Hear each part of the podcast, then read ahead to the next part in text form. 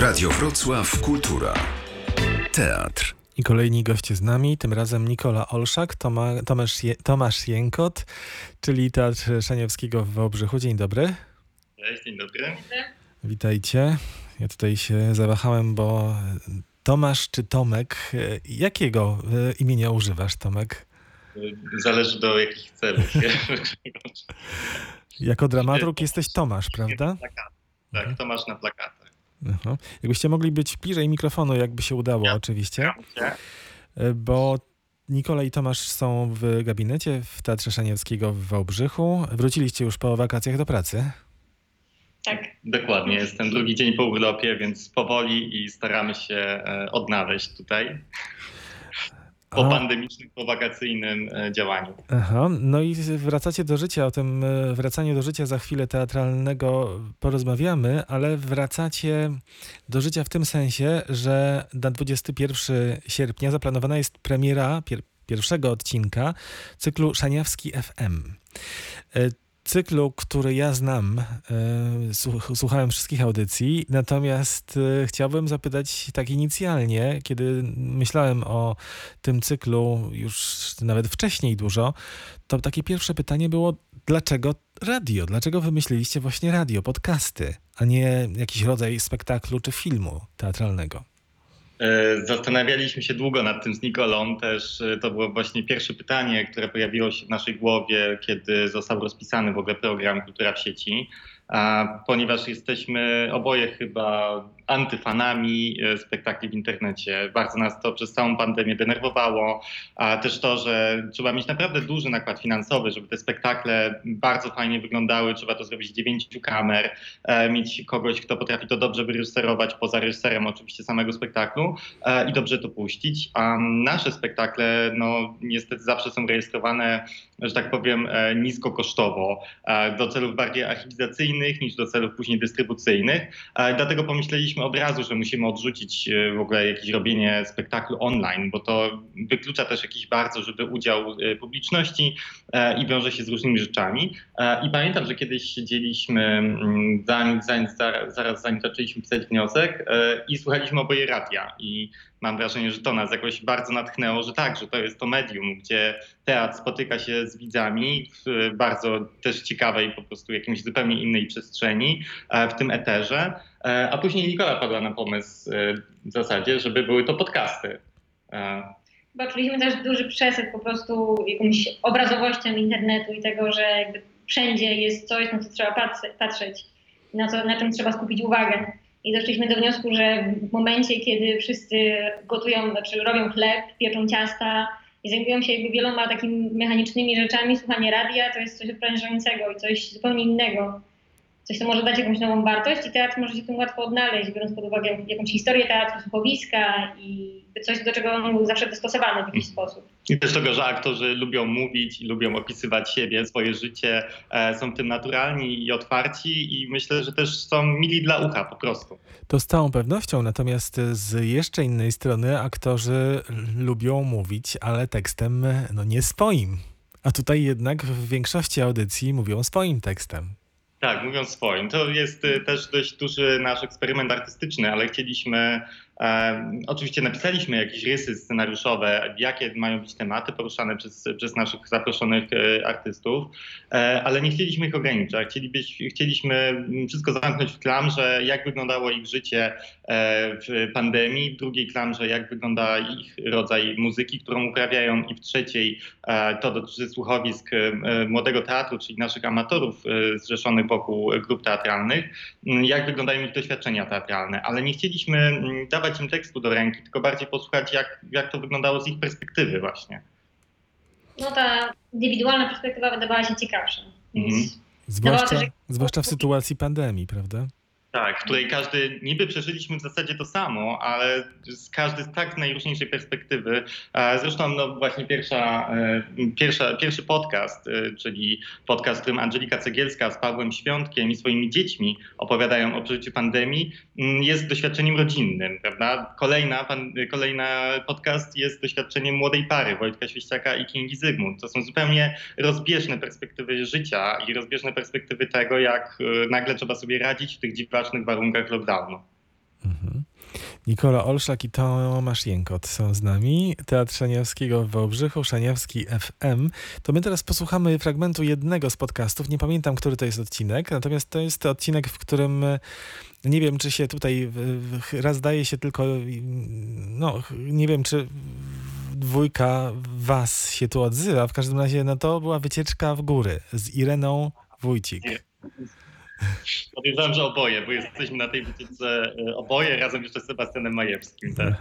Więc oczywiście w całym podcaście tak, a ja mam taki fragment y, z początku. Po, proszę posłuchać, jak to brzmi myślę, że to też będzie już ten taki przedsmak tego, co, czego mogą Państwo oczekiwać w części podcastów, bo część jest właśnie taka um, prywatna, um, a część jest trochę bardziej oficjalna. Posłuchajmy najpierw. Szaniawski FM. Podcasty Teatru Dramatycznego w Wałbrzychu.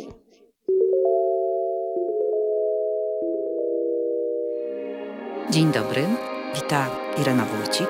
Zapraszam na mój podcast Góry, te na wyciągnięcie ręki. Życie domowe. Cześć, jesteśmy na wycieczce, na wyprawie. Jesteśmy w Książu. Na razie tu widzimy zamek książ. O zamku książ nie będę opowiadać, bo każdy może sobie przeczytać w internecie. Choć ja bardzo lubię, jak przewodnicy zawsze mają tak zwane zaskakujące pytania. I ja wtedy oblewam się potem, że ja nic nie wiem na ten temat, więc ja też tak od tego zacznę. Proszę bardzo, ze mną jest y, Sebastian Mański, dyrektor artystyczny, jest Tomek Jękot, kierownik literacki, Nikola Olszak, pedagog teatru, wszyscy teatr dramatyczny Wałbrzych. No jestem ja, Irena Wójcik, aktorka. No to to pytanie. Zamek Książ, Dom Śląsk, Wałbrzych. Który to do wielkości zamek w Polsce? Raz, dwa. Jest nas eee. trójka, to mi się wydaje, że trzeci. Drugi. Trzeci. Drugi. Dobrze, Sebastian, dobrze, Sebastian, trzeci przygotowałeś. Ja myślę, że pierwszy zamek to jest Malbork, e, e, reprezentuje Nikola. Ty reprezentujesz Wawel, Wawel czyli drugi. No, Wawel jest pierwszy. Wawel, a nie, tak, a nie Malbork? Malbork jest pierwszy. Malbork. Ojej, Na pewno. Malbork, Malbork e, Wawel i książ. A ty to patrz, czegoś się dowiedziałam. No, no Malbork, na pewno, na pewno Malbork. Ale książ nie jest naszym dzisiejszym celem. Naszym, Żegnaj książ. Tak, idziemy ścieżką Hochbergów. Idziemy sobie z książa do starego książa. A co to jest stary książ, to się dowiemy na końcu. Ja tylko chciałam zobaczyć, czy jesteście przygotowani na dzisiejszą wycieczkę. Y, buty, przede wszystkim buty. Sebastian, co ty masz na tej napięciu? No Sebastian miał najgorsze buty. Zdaje się do wędrówki turystycznej. Tak to brzmi. To jest początek podcastu Ireny Wójcik i Nikoli Olszak i Tomasza Jękota, którzy są z nami dzisiaj w swoim gabinecie w pokoju w Teatrze w Wałbrzychu aura też dźwiękowa tutaj działała, trochę wiało. Wiało, ptaki śpiewały, byliśmy naprawdę w lesie. E, e, początkowo oczywiście myśleliśmy, żeby ten e, podcast nagrać jako słuchowisko, jednak w momencie, kiedy już można było wyjść w końcu do parków i lasów i różnych przestrzeni takich pozamiejskich, uznaliśmy, że jednak żywa wycieczka, żywo zobrazowana, również przez aktorkę, która wtedy może faktycznie nawiązać do konkretnych rzeczy, tak jak te właśnie tu już przysłowiowe buty Sebastiana, które nie, nie sprawdziły się na tej wycieczce oczywiście, e, e, pozwoliło oddać jakiś rodzaj żywości e, tego trekkingu i bycia tam na miejscu. E, w studiu nigdy byśmy nie, na, nie, nie, byli w stanie naśladować aż tak tych wszystkich ptactw, drzew e, i, i szumu wiatru i płynięcia rzeki w tle. I ostatecznie udało nam się nagrać tyle materiału, że zrezygnowaliśmy też z wcześniejszego scenariusza, który był napisany gdzie y, mieliśmy też jakieś inne pomysły, ale ostatecznie też dużo rzeczy jakoś wychodziło w trakcie nagrywania i powstało jakieś dużo pomysłów bo to był też w pewien sposób eksperyment artystyczny. Mhm. Jeżeli chodzi o te y, jeszcze doświadczenie takie osobiste, to też warto zauważyć, że Irena Wójcik y, w naszym teatrze, przynajmniej wszyscy ją z tego znają i też mam nadzieję, że Państwo za chwilę poznają, jest wielką pasjonatką gór i naprawdę jest praktycznie marzy o wyjściu za chwilę w Alpy czy w Himalaje, dlatego wyjście z nią na taką wycieczkę też nie było, trasa, można powiedzieć, że ścieżka Hochbergów jest banalna, ale samo wyjście banalne nie było. No tak, absolutnie tak. E, no i charakter tych audycji jest e, taki dwutorowy, bo z jednej strony jest to trochę kronika pandemii i, i tam jest sporo o tym naszym doświadczeniu wspólnym, wspólnotowym doświadczeniu tych czasów, ciągle zresztą no, żyjemy w tych czasach, ale z drugiej strony jest e, ten efekt nowości, czyli jest nowa wiedza na temat poszczególnych ludzi, możliwość poznania aktorów, artystów, kompozytorów, e, widzów też od jakiejś innej strony, tej prywatnej, bardziej intymnej. Tak, bardzo nam zależało też e, właśnie na, e, na takim podejściu e, osobistym i empatycznym. Nie chcieliśmy budować tutaj jakiegoś wielkiego dzieła, jakiegoś opus magnum teatralnego opartego na, nie wiem, wielkim tekście literackim, bo myślimy, że ten czas taki nie był. Te opus magnum jeszcze powstaną za chwilę. Podejrzewam, że po pandemii będzie wysyp wielkich dzieł o, o doświadczeniu pandemii, po doświadczeniu izolacji, ale póki co ważne jest to, że staramy się być blisko, staramy się wrócić też do widza, którego z nami nie było już y, no, pół roku tak naprawdę, więc y, musimy do niego podejść trochę, mm, myślę, od innej strony niż od razu wielką y, kolumną, tylko e, małymi po prostu skotkami. Myślę też, że w ogóle w tym projekcie Kultura w sieci, w programie Kultura w sieci najważniejsze jest jednak pomoc artystom w jakiś sposób.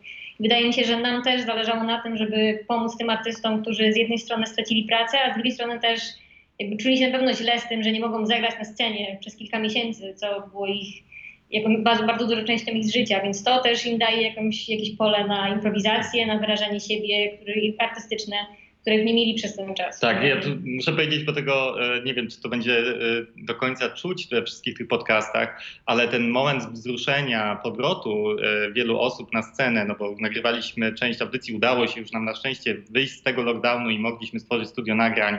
Nie musieliśmy nagrywać tego wszystkiego w domu, ale ten moment wzruszenia właśnie, kiedy te osoby i aktorzy, i artyści z nami współpracujący, ale przede wszystkim widzowie, którzy przechodzili przez tą scenę kameralną i nagle widzieli ją pustą, ale mogli znowu tutaj być, znowu mogli w tym trochę uczestniczyć. No myślę, że naprawdę był tego warty. Mam nadzieję, że będzie to czuć e, w tych audycjach również. Czuć to już od pierwszego podcastu, bo Angelika Cegielska zdaje się mówi takie jakieś ważne słowa, że no dom to jest dom, no wiadomo, codzienność ważna, bardzo ważna i piękna, ale to wyjście do teatru po tych kilkunastu tygodniach to dla niej było coś absolutnie wyjątkowego, jakaś taka uczta.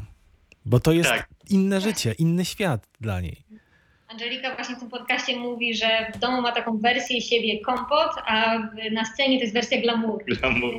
Tak, a tu musimy dodać, bo tego niestety w podcaście nie ma. E, Angelika pozwoliła sobie wystąpić przed swoimi dziećmi e, na scenie, co też było przepięknym momentem. Dzieci normalnie oczywiście bardzo rozrabiały, jak do dzieci, no nie ma co się dziwić. E, też wyszły po, z domu po jakimś bardzo długim czasie zamknięcia. E, ale kiedy Angelika zaczęła występować i śpiewać jakąś, jakąś prostą piosenkę, po prostu natychmiast zamilkły i były jak oczarowane, czyli jednak ta, ta magia tam gdzieś jest nie? i ona właśnie czeka teraz, żeby znowu być otwartą. Powiedzcie jeszcze, o czym są pozostałe odcinki. Kogo tam mamy? No, proszę. 28 y, sierpnia będzie premiera odcinka y, Wojciecha Świeściaka z Kingą Zygmunt, swoją dziewczyną, mm. którzy nadają zdalnie z Warszawy, więc to był akurat podcast nagrywany faktycznie bardzo pandemicznie. I to jest bardzo żywy i śmieszny podcast, y, w którym oni opowiadają o swoim doświadczeniu pandemii z perspektywy młodej pary, która w sumie też opowiadają o tym, że dostali nowe mieszkanie, więc w sumie dla nich też było jakieś ciekawe doświadczenie właściwie jakiejś takiej pociechy z tego, że, że mogą posiedzieć faktycznie razem. Y, I, I tak, jest tam też dużo radości wynikającej tak. z tego, że oboje w czasie pandemii y, zostali magistrami sztuki y, aktorskiej i zdawali po prostu te egzaminy magisterskie online, co jest myślę jakimś totalnie mhm. pokoleniowym, nowym doświadczeniem, dla nich bardzo zabawnym, co zresztą mam nadzieję Państwo usłyszą. A też warto napomknąć, że 28 akurat w teatrze Mm, przygotujemy coś w rodzaju takiej publicznej inauguracji projektu. E, u nas na ogrodzie będzie można usiąść w leżaku, oczywiście z zachowaniem odstępów, w maseczkach, ale też wspólnie po prostu sobie mm, posłuchać e, tego, tego podcastu Wojtka Sieściaka i Kingi Zygmunt, na to już serdecznie zapraszamy. Mm, kolejne podcasty to może jest ich 12, więc ciężko mówić po kolei.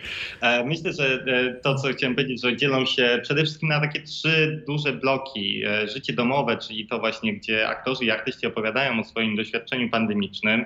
E, wieczór dźwiękowy, gdzie poprosiliśmy e, kompozytorów z nami związanych, w tym nie wiem, Krówkę, która pracowała u nas w teatrze wielokrotnie, e, też występując na scenie, Karola Nepelskiego, który wygrał pierwszy festiwal mm, nowej muzyki, Boże, muzyki w Teatrze Rezonans.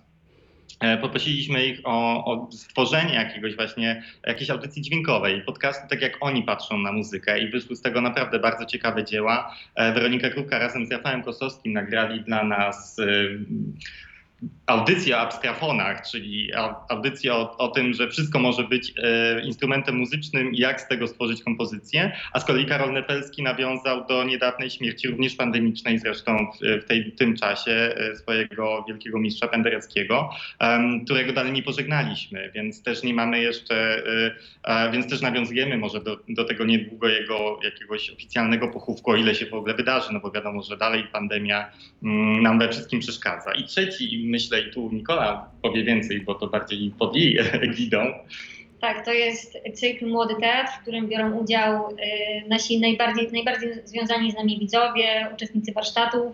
To też było właśnie bardzo ciekawym doświadczeniem takiego powrotu do, do, tych warsztat, do takiej warsztatowej formy w ogóle teatru po, po tych kilku miesiącach pandemii. I to też było widać, jak ci ludzie jednak są bardzo stęsknieni za, y, za teatrem, którzy bywali tutaj naprawdę co tydzień praktycznie. Byli też na każdym spektaklu, na każdej premierze i w sumie jesteśmy też z nimi zaprzyjaźnieni. Po prostu to są już ludzie, z którymi się spotykamy bardzo często w teatrze. Y, I oni opowiadali właśnie o swoich doświadczeniach y, i udziału w spektaklach jako statyści, ale też o takim właśnie byciu w teatrze w ogóle i o tym, jak są zżyci ze sobą i z tym teatrem. Więc i też jakby wyszło z tego bardzo dużo ciekawych historii. Tak, tutaj jeszcze też powiem, że grupa trzeciego teatru e, z, pod egidą Grzegorza Stawiaka nagrała też specjalne słuchowisko e, Ptak Jerzego Szaniawskiego, ponieważ oni mieli Ptaka Jerzego Szaniawskiego wystawiać specjalnie z okazji 50. rocznicy śmierci naszego patrona. No i niestety im też się to oczywiście przez pandemię nie udało, więc chociaż taki ślad mm, e, tych obchodów nam tutaj pozostał i będzie puszczany w eter internetowy. No dobrze, że wspomnieliście o tym trzecim teatrze, bo to jest niesamowity projekt e, Teatru Wałbrzyskiego. Tutaj Nikola rzeczywiście może powiedzieć dużo więcej, bo ty jako, mm, no, ciągle jesteś młodą dziewczyną, ale jako nastolatka przyszłaś do Wałbrzycha i uczestniczyłaś w zajęciach e, tej grupy teatralnej, trzeci teatr, no i jakby po latach wróciłaś do teatru w roli pedagoga. Ja bardziej uczestniczyłam w zajęciach cieni teatru, które były akurat wtedy prowadzone przez Kasię Midałowską, Yy, ale, ale jakby byłam też jakby cały czas blisko teatru i, i widziałam też pracę trzeciego teatru, ich spektakle, Yy, więc no tak, to zawsze też dla mnie było jakieś duże wydarzenie i samo to teraz z perspektywy pracownika tego teatru widzę, jak ta grupa jest sobą zżyta i jak dużo daje faktycznie też yy, uczestnikom.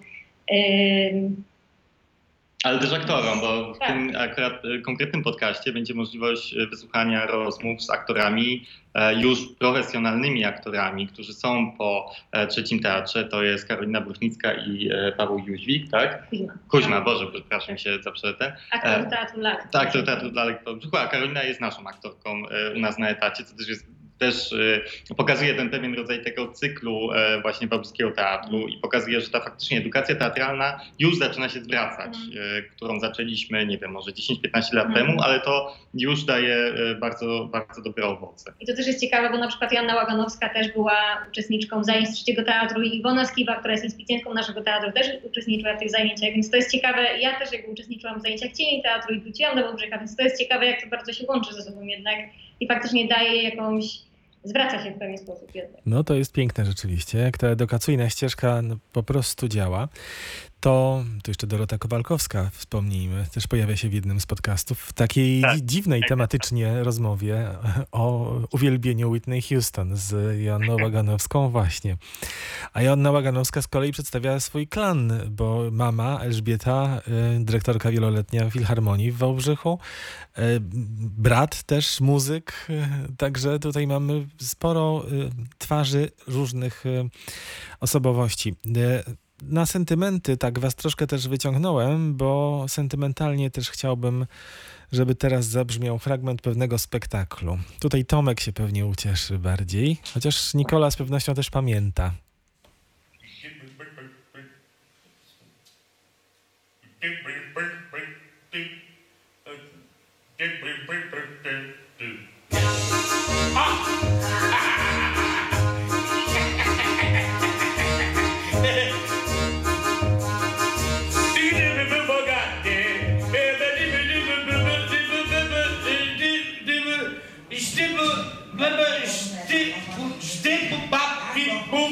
Chyba, chyba, czyś ty... Ja nie! Psia krew, cholera, szukam cię od dawna. A to jest moja żona. Balde! Zgoda! Naprawdę! Zgadzam się! No dobra, dajmy na to, zgadzam się. Pewnie! Uczyniłeś mnie szczęśliwym człowiekiem! Bardzo się cieszę, bardzo! A wypijmy za to! A czemu by nie? Za twoje zdrowie! A nie, nie, nie, nie, nie, nie, nie, przyjacielu, za twoje. Za Weselisko! Cicho, cicho.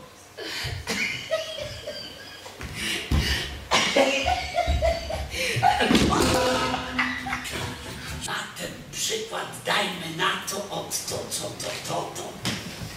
Gdyby nasza Cejtl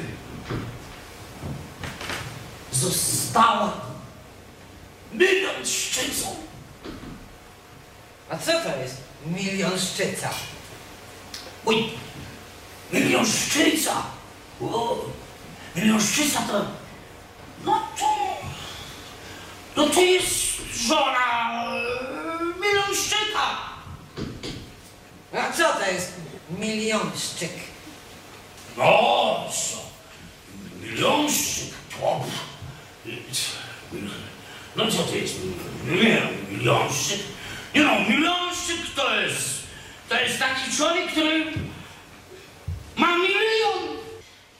Słyszałam, że wybrałeś dla Cejki męża. No. Ja mam lepszą partię dla Cejki.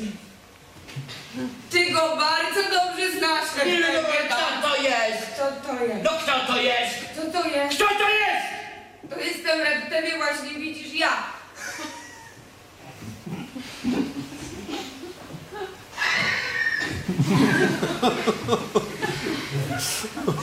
Matylda.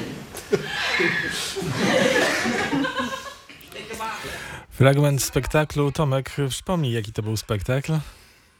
Szara Show parodia makabryczna w reżyserii Avishaja Hadariego i z moim e, tekstem. To był mój debiut w ogóle teatralny e, właśnie w Wałbrzychu.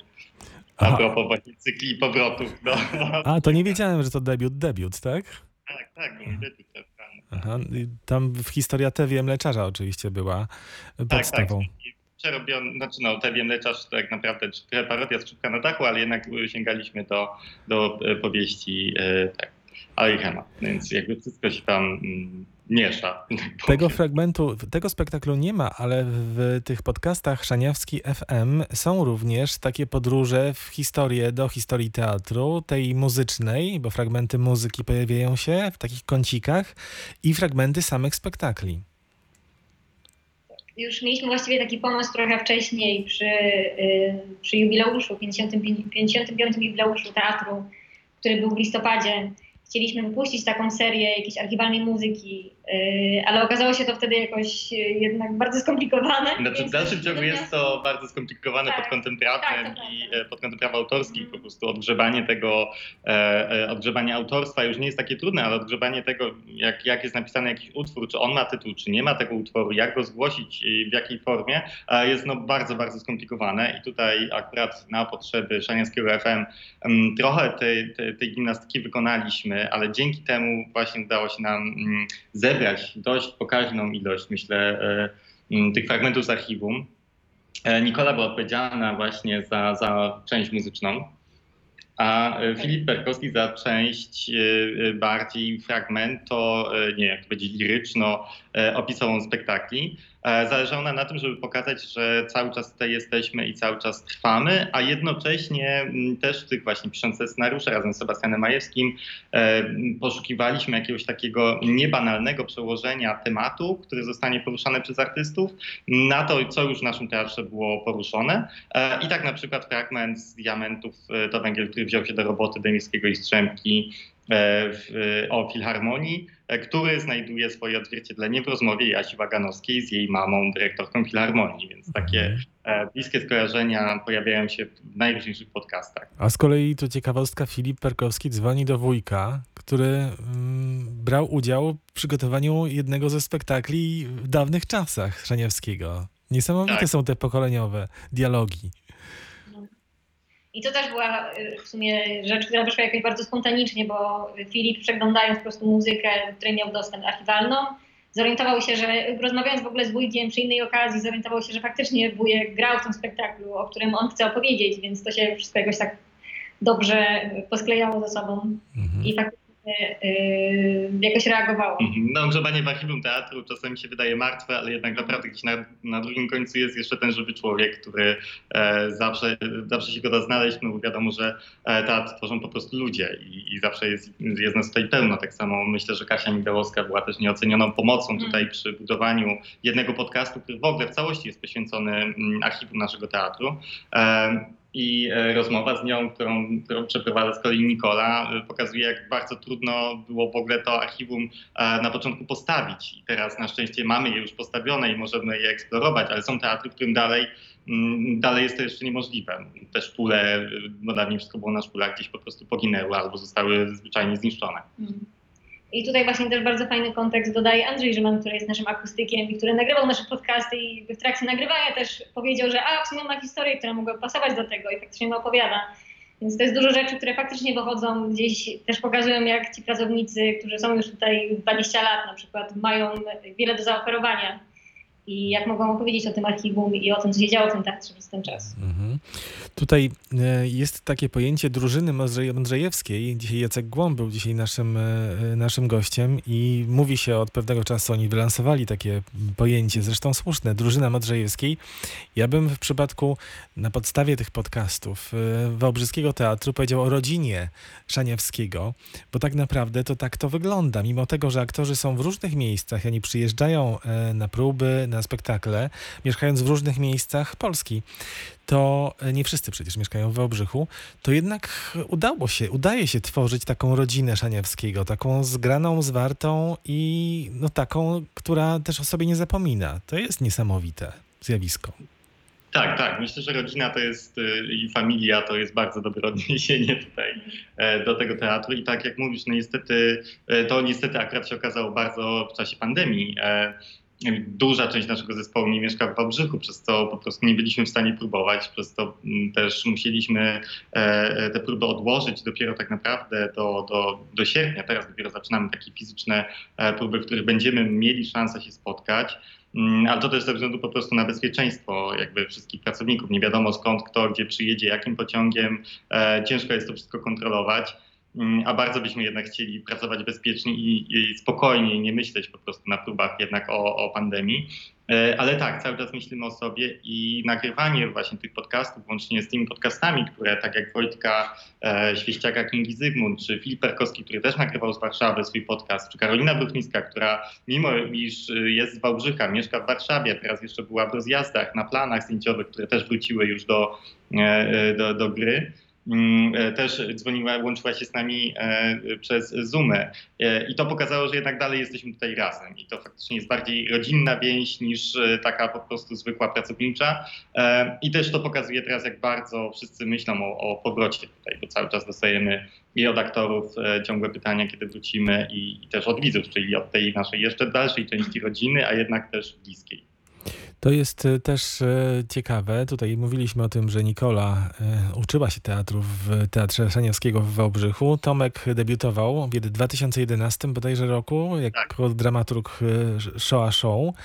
No a potem wyjechałeś trochę w Polskę, także przecież we Wrocławiu tworzyłeś spektakle, mitologię z Pawłem Świątkiem, była balladyna w Teatrze Muzycznym Kapitol z Agnieszką Olsten. E, Była e, współpraca z Wojciechem Farugą, w, nie pamiętam, Bielsko to było, czy Łódź?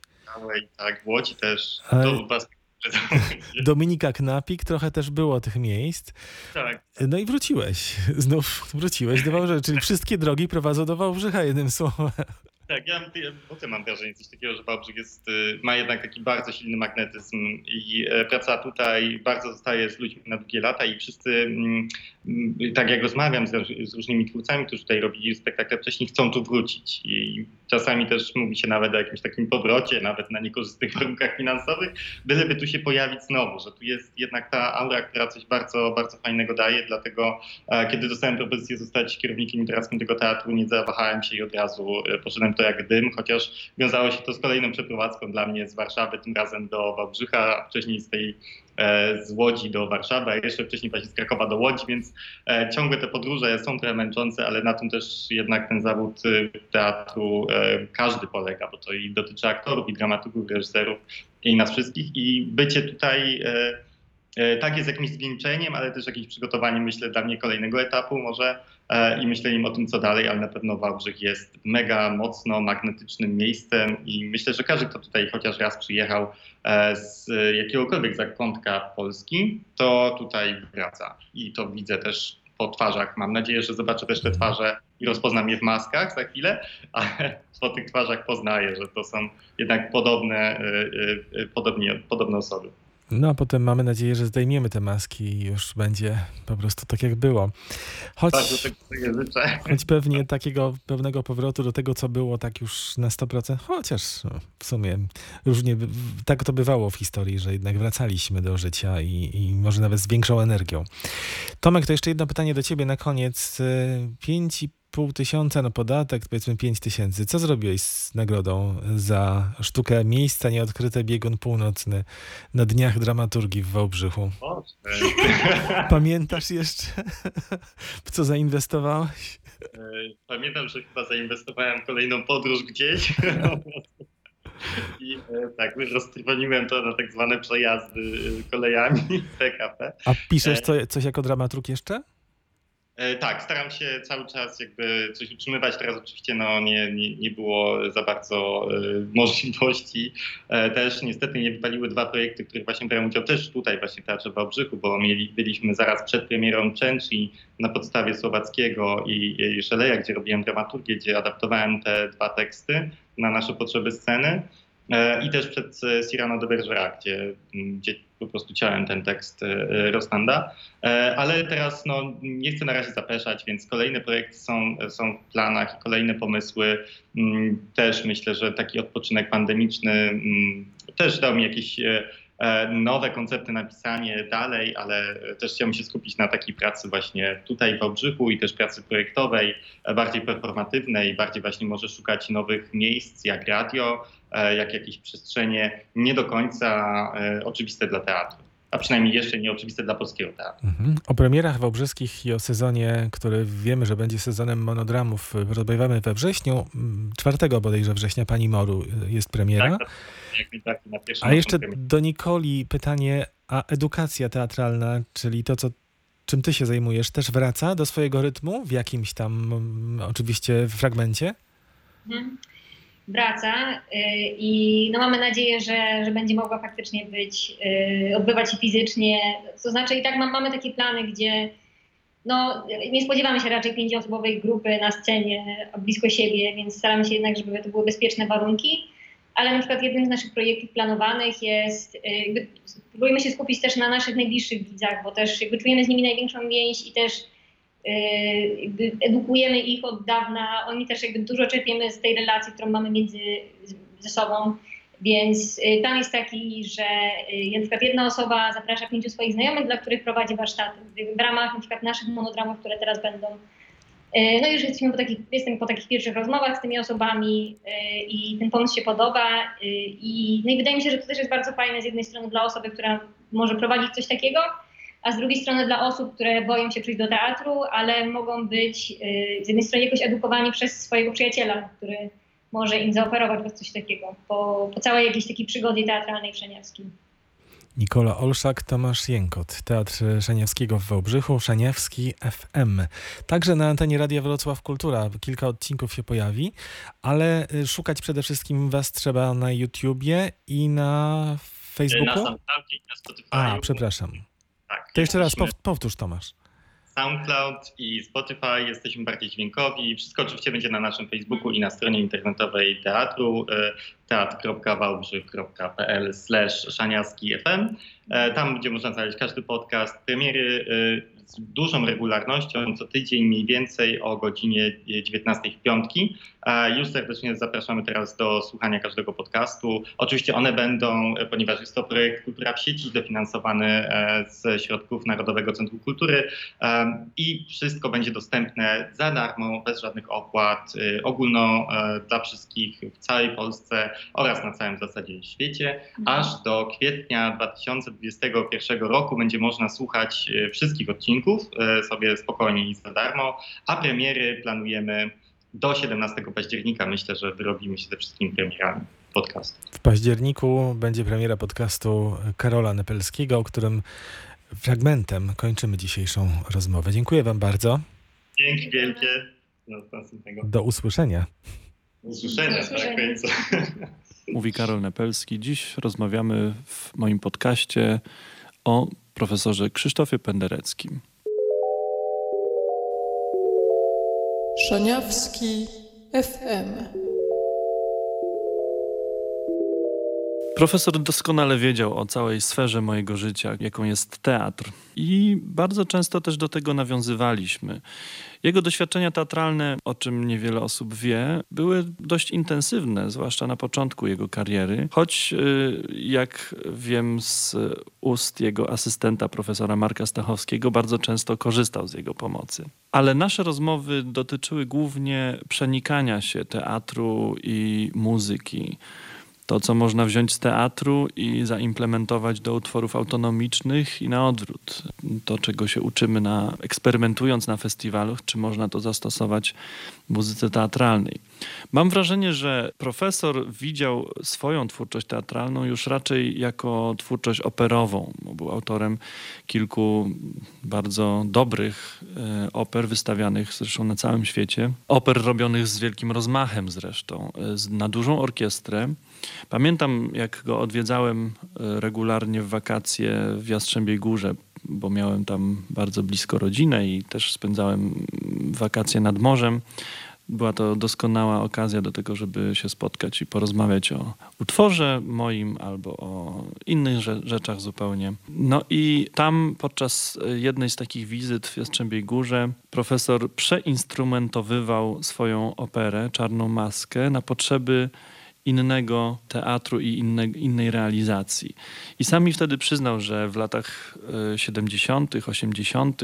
były zupełnie inne możliwości, e, jeśli chodzi o angażowanie dużych orkiestr w operach, szczególnie jeśli chodzi o operę współczesną. A teraz tych możliwości jest mniej. No, te składy orkiestrowe są troszeczkę ograniczane i nawet on musiał ograniczyć skład swojej orkiestry.